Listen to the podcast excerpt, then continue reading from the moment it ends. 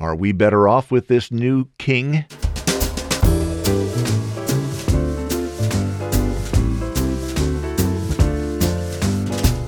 This is the LifeSpring Family Audio Bible, and I'm coming to you from Riverside, California. Podcasting since 2004, I'm your OG Godcaster, Steve Webb.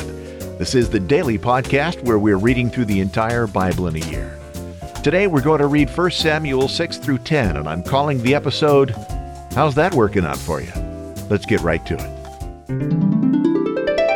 1 Samuel chapter 6 After the sacred chest had been in Philistia for seven months, the Philistines called in their priests and fortune tellers and asked, What should we do with this sacred chest? Tell us how to send it back where it belongs. Don't send it back without a gift, the priests and fortune tellers answered. Send along something to Israel's God to make up for taking the chest in the first place. Then you will be healed, and you will find out why the Lord was causing you so much trouble. What should we send? the Philistines asked. The priests and fortune tellers answered, There are five Philistine rulers, and they all have the same disease that you have. So make five gold models of the sores and five gold models of the rats that are wiping out your crops. If you honor the God of Israel with this gift, maybe he will stop causing trouble for you and your gods and your crops. Don't be like the Egyptians and their king. They were stubborn, but when Israel's God was finished with them, they had to let Israel go. Get a new cart and two cows that have young calves that have never pulled a cart. Hitch the cows to the cart, but take the calves back to their barn. Then put the chest on their cart. Put the gold rats and sores into a bag and put it on the cart next to the chest. Then send it on its way.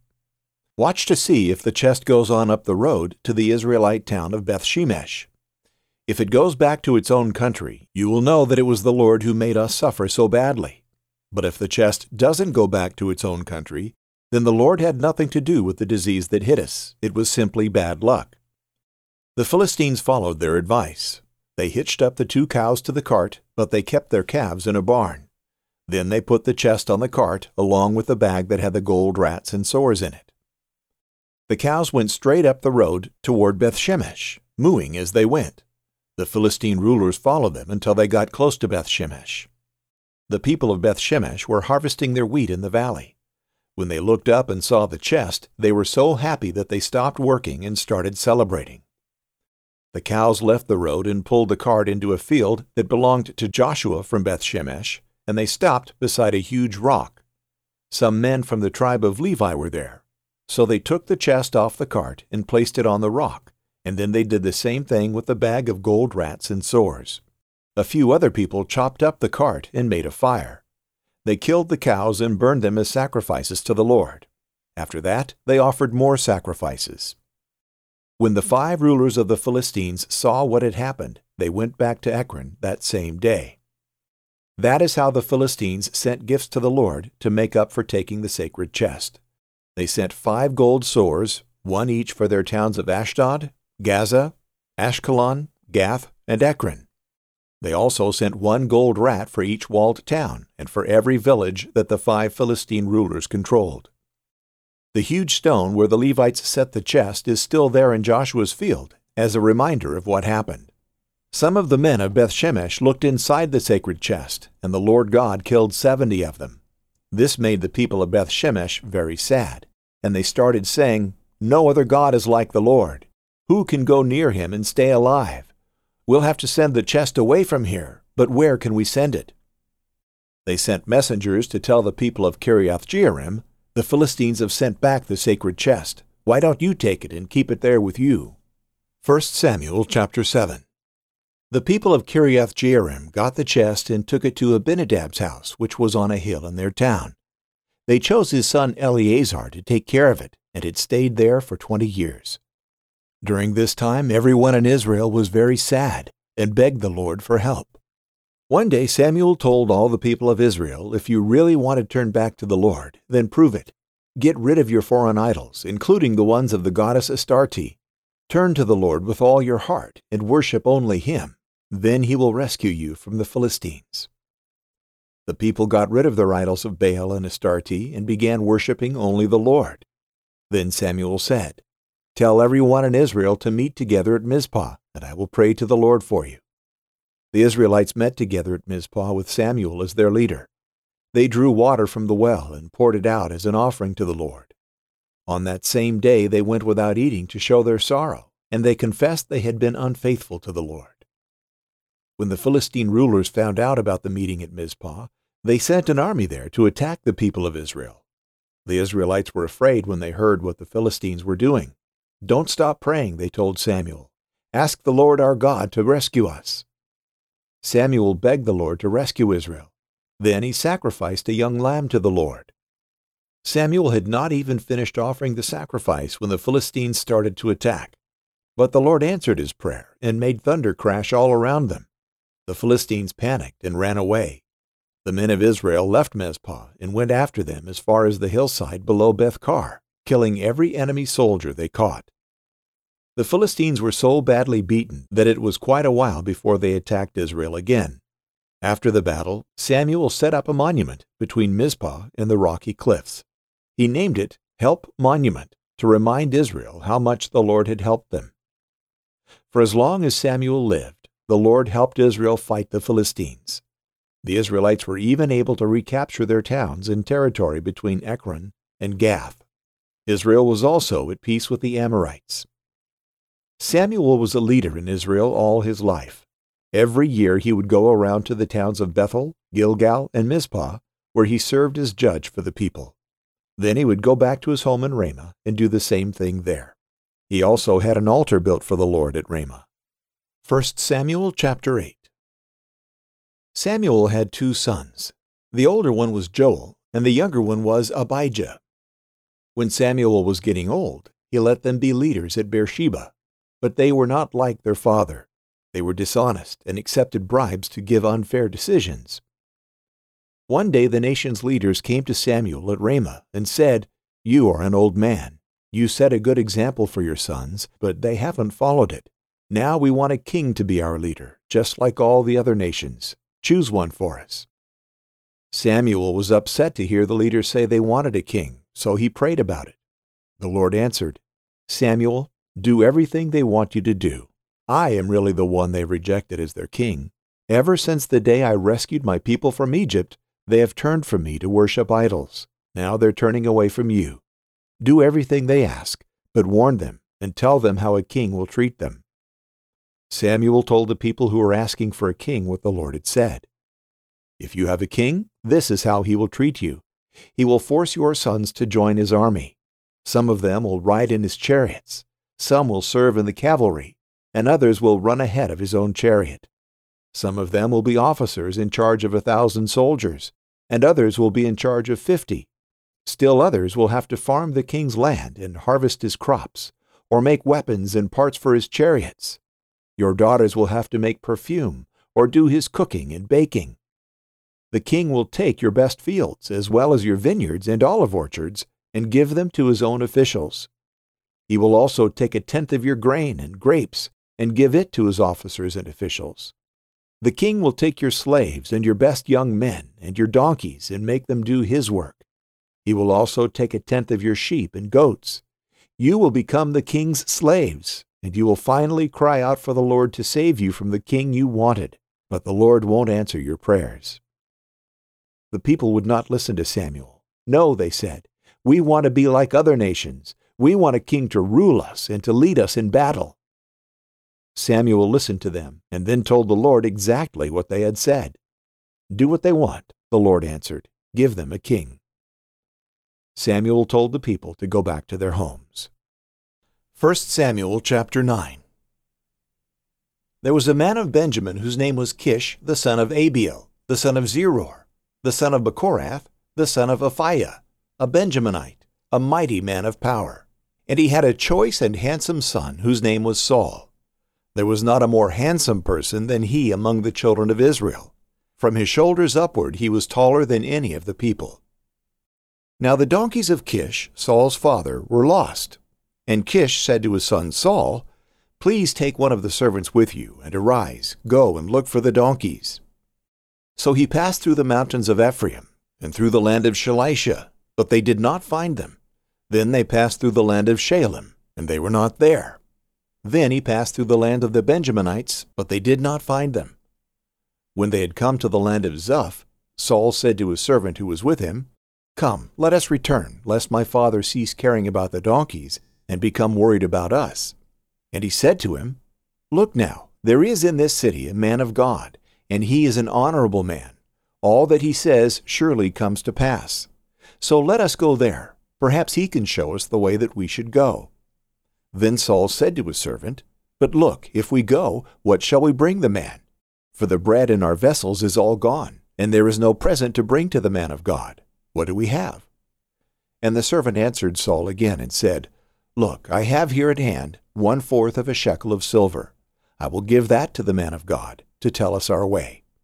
Formerly in Israel, when a man went to inquire of God, he spoke thus Come, let us go to the seer. For he who is now called a prophet was formerly called a seer. Then Saul said to the servant, Well said, come, let us go.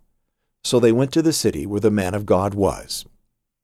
As they went up the hill to the city, they met some young women going out to draw water, and said to them, Is the seer here? And they answered them and said, Yes, there he is, just ahead of you. Hurry now, for today he came to this city because there is a sacrifice of the people today on the high place. As soon as you come into the city, you will surely find him before he goes up to the high place to eat. For the people will not eat until he comes, because he must bless the sacrifice. Afterward, those who are invited will eat. Now, therefore, go up, for about this time you will find him. So they went up to the city. As they were coming into the city, there was Samuel, coming out toward them on his way up to the high place. Now the Lord had told Samuel in his ear the day before Saul came, saying, Tomorrow, about this time, I will send you a man from the land of Benjamin, and you shall anoint him commander over my people Israel, that he may save my people from the hand of the Philistines. For I have looked upon my people, because their cry has come to me. So when Samuel saw Saul, the Lord said to him, There he is, the man of whom I spoke to you. This one shall reign over my people. Then Saul drew near to Samuel in the gate, and said, Please tell me, where is the seer's house? Samuel answered Saul, and said, I am the seer. Go up before me to the high place, for you shall eat with me today and tomorrow I will let you go, and will tell you all that is in your heart. But as for your donkeys that were lost three days ago, do not be anxious about them, for they have been found. And on whom is all the desire of Israel? Is it not on you and on all your father's house? And Saul answered and said, Am I not a Benjaminite of the smallest of the tribes of Israel? And my family the least of all the families of the tribe of Benjamin? Why then do you speak like this to me? Now Samuel took Saul and his servant, and brought them into the hall, and had them sit at the place of honor among those who were invited. There were about thirty persons. And Samuel said to the cook, Bring the portion which I gave you, of which I said to you, Set it apart. So the cook took up the thigh with its upper part, and set it before Saul. And Samuel said, Here it is, what was kept back. It was set apart for you. Eat, for until this time it has been kept for you, since I said I invited the people. So Saul ate with Samuel that day. When they had come down from the high place into the city, Samuel spoke with Saul on the top of the house. They arose early, and it was about the dawning of the day that Samuel called to Saul on the top of the house, saying, Get up, that I may send you on your way. And Saul arose, and both of them went outside, he and Samuel. As they were going down to the outskirts of the city, Samuel said to Saul, Tell the servant to go on ahead of us. And he went on. But you stand here a while, that I may announce to you the word of God. 1 Samuel chapter 10 Then Samuel took a flask of oil and poured it on his head, and kissed him, and said, Is it not because the Lord has anointed you commander over his inheritance? When you have departed from me today, you will find two men by Rachel's tomb in the territory of Benjamin at Zelzah, and they will say to you, The donkeys which you went to look for have been found. And now your father has ceased caring about the donkeys, and is worrying about you, saying, What shall I do about my son? Then you shall go on forward from there, and come to the terebinth tree of Tabor. There three men going up to God at Bethel will meet you, one carrying three young goats, another carrying three loaves of bread, and another carrying a skin of wine. And they will greet you and give you two loaves of bread, which you shall receive from their hands. After that you shall come to the hill of God, where the Philistine garrison is. And it will happen, when you have come there to the city, that you will meet a group of prophets coming down from the high place with a stringed instrument, a tambourine, a flute, and a harp before them, and they will be prophesying. Then the Spirit of the Lord will come upon you, and you will prophesy with them, and be turned into another man. And let it be when these signs come to you, that you do as the occasion demands, for God is with you. You shall go down before me to Gilgal, and surely I will come down to you to offer burnt offerings and make sacrifices of peace offerings. Seven days you shall wait, till I come to you and show you what you should do. So it was when he had turned back to go from Samuel that God gave him another heart, and all those signs came to pass that day.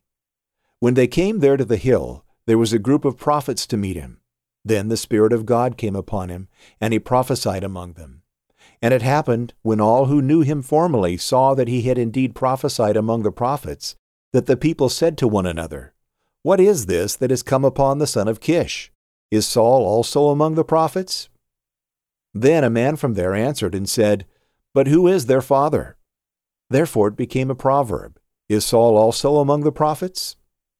And when he had finished prophesying, he went to the high place. Then Saul's uncle said to him and his servant, Where did you go?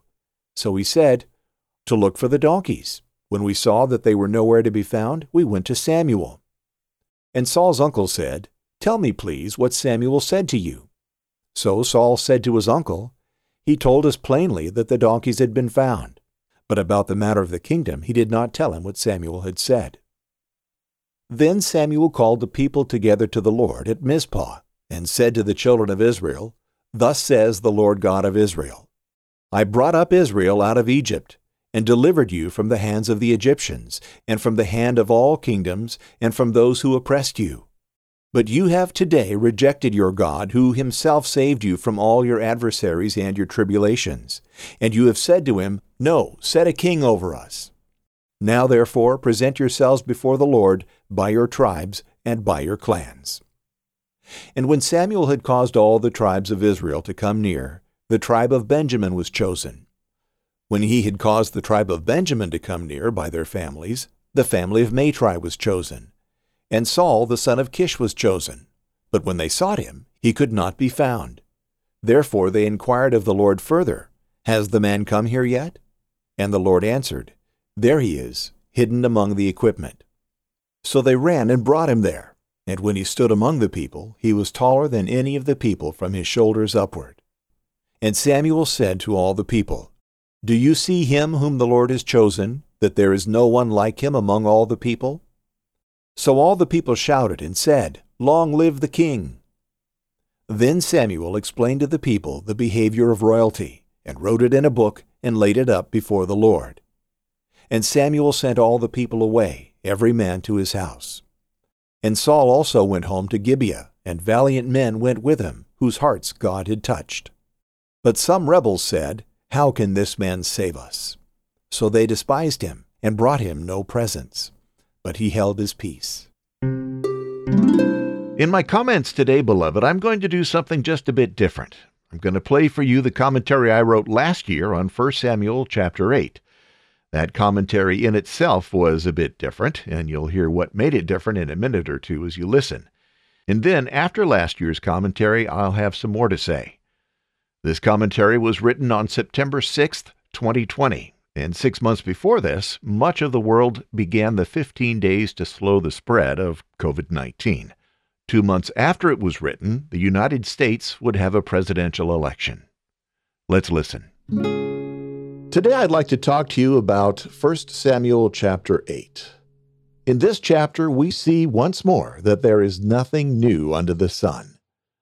God rescued the children of Israel out of Egypt, and God looked out for them, cared for them, and supplied their needs.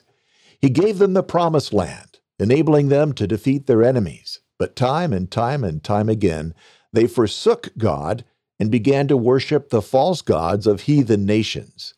Each time he forgave them, and for a time they'd follow him, but in the end they would forsake him again. Now, in 1 Samuel, they put a different spin on things by saying that they no longer wanted a judge. a man chosen by God to whom they would be accountable. No, they wanted a king like the other nations had. But as God told Samuel, they're not rejecting you, they're rejecting me. Think about it. The people had a tremendous amount of freedom. They had land. They could do what they wanted to do, and as long as they followed God's laws, they would enjoy His blessings. But they fell for the lie that by giving up their freedom, they would have a better life. Samuel warned them. He told them what living under a king would be like. The king would take them into forced labor. He would take their land. He would take their property, conscript their sons into his army, and he would tax them, and he would take their daughters.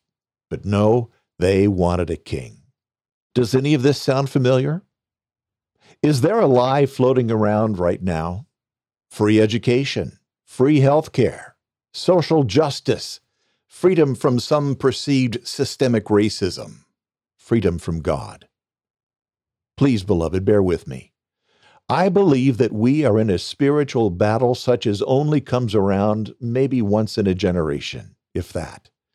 Yes, at its heart, this is a spiritual battle, but it's in the form of a political battle. In just under two months, the United States of America will make a decision. That decision will be between two very different forms of government. On one hand, we have a government that acknowledges God and the inalienable rights he has given to every person. On the other hand, there's a proposed government that rejected the idea of including God in its platform and would remove by legislation our God given rights. In exchange, they promised the freebies I listed a minute ago. The Democrat Party has already demonstrated that they are for limiting free speech and freedom of religion. They deny life to the not yet born, and in doing so, they deny the notion that each person is fearfully and wonderfully made by God Himself. The riots and destruction we see in many of our cities is the evidence of what happens when groups of people deny the existence of God. This and more is what is in store for America if we choose this king. Beloved, I'm well aware that the government we have right now is far from perfect. It has its flaws. It's made up of people. But the way to fix it is not to utterly reject it for a system that has proven that it fails every time it's been tried, because yes, the Democrat Party has been taken over by socialists. And we must not fall for the lies that we're being told by the media. They are compromised. They're not reliable. America is a good country, despite its flaws. Still in all, America is worth saving. God was in the founding of this nation. God has blessed this nation and its people. And I believe that if we will humble ourselves and pray and seek God's face and turn from our wicked ways, then God will hear from heaven, and He will forgive our sin and he will heal our land. I do not believe that it is too late, beloved. I have hope for America. Let us not choose this new king. So, beloved, how well has this commentary aged in your opinion? Are we better off with this new king? In my opinion, the more power you give to any king or president or prime minister or government in general, the fewer freedoms you'll have. Dennis Prager is a man I respect immensely. One of his teachings, if you want to call it a teaching, one of one of his opinions is the bigger the government, the smaller the citizen. By the way, I'll have a link to an article he wrote with that title on the show notes page. I think that we're seeing the truth of this statement around the world right now, don't you? Now, contrast Dennis Prager's thought with the former governor of my state, California. No, screw your freedom. You may have heard that soundbite. But do you know what he said right after that? No, screw your freedom. Because with freedom comes obligations and, uh, uh and responsibilities. People who believe that government should restrict freedoms think that the average citizen or the average person is not grown up enough to handle obligations and responsibilities, I guess. So, is that working?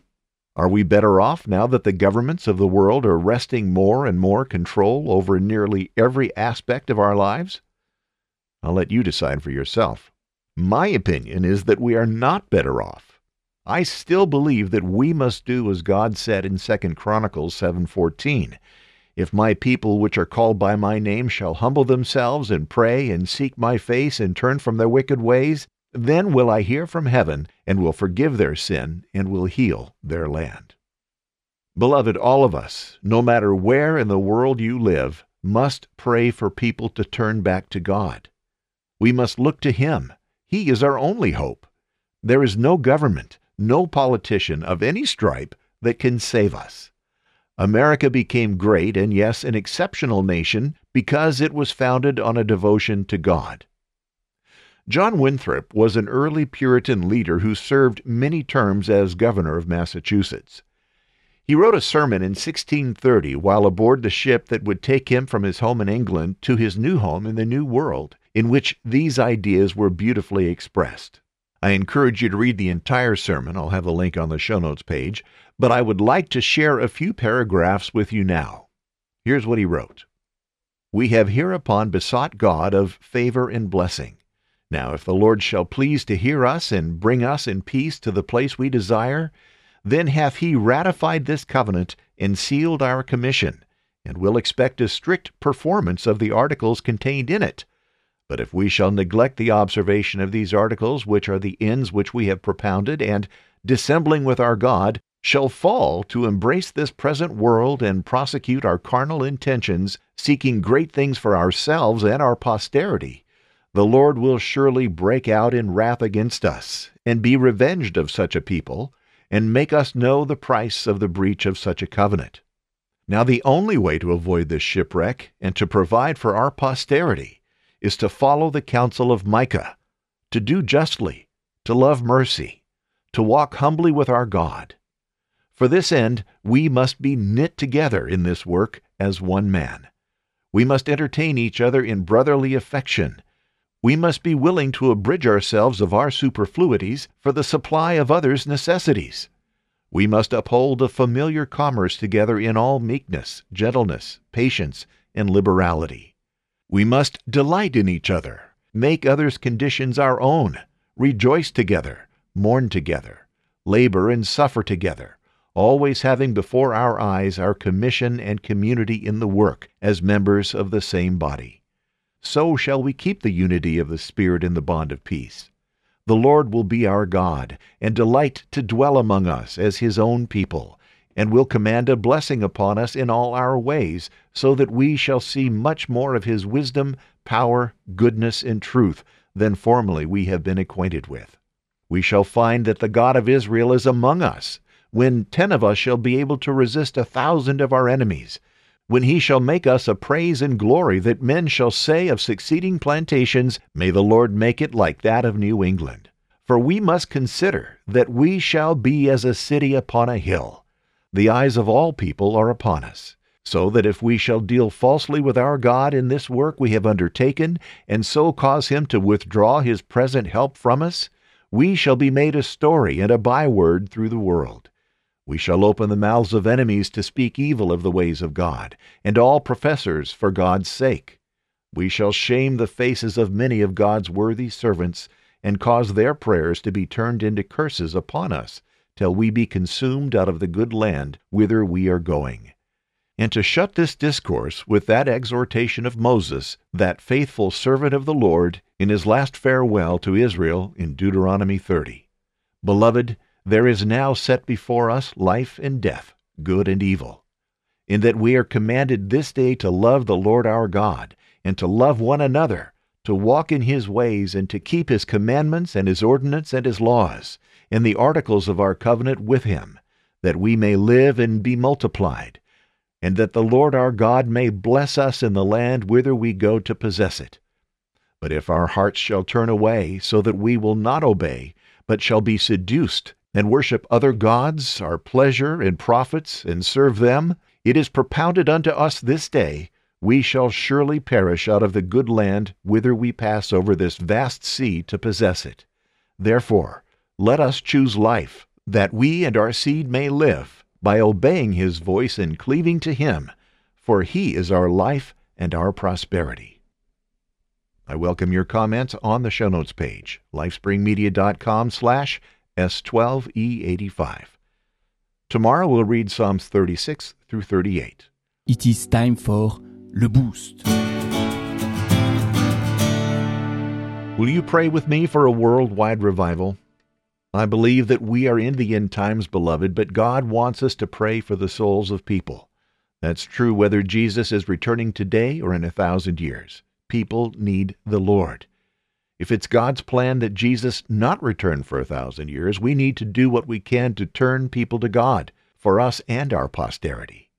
I have four, soon to be five grandchildren, and I want them to grow up in a world that honors God.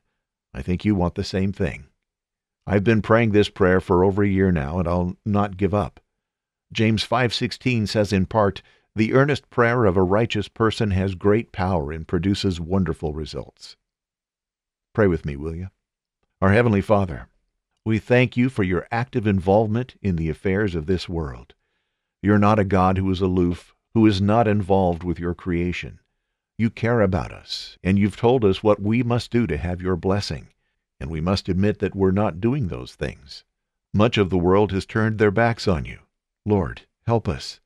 Forgive us where we failed you, and help us to effectively communicate to the people we know what a wonderful and magnificent God you are, and that a relationship with you through your Son Jesus is the only way that we will have peace in this world whether in the United States or any other place on the globe.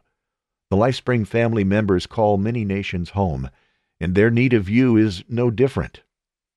Wherever we are, you have called us to share the good news of a risen Christ. Help us to do that, Lord. Embolden us. Speak through us. Help us to make a difference.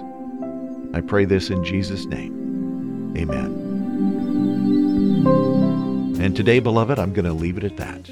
Until tomorrow, may God bless you richly. Thank you for sharing your time with me. I'm Steve Webb. Bye.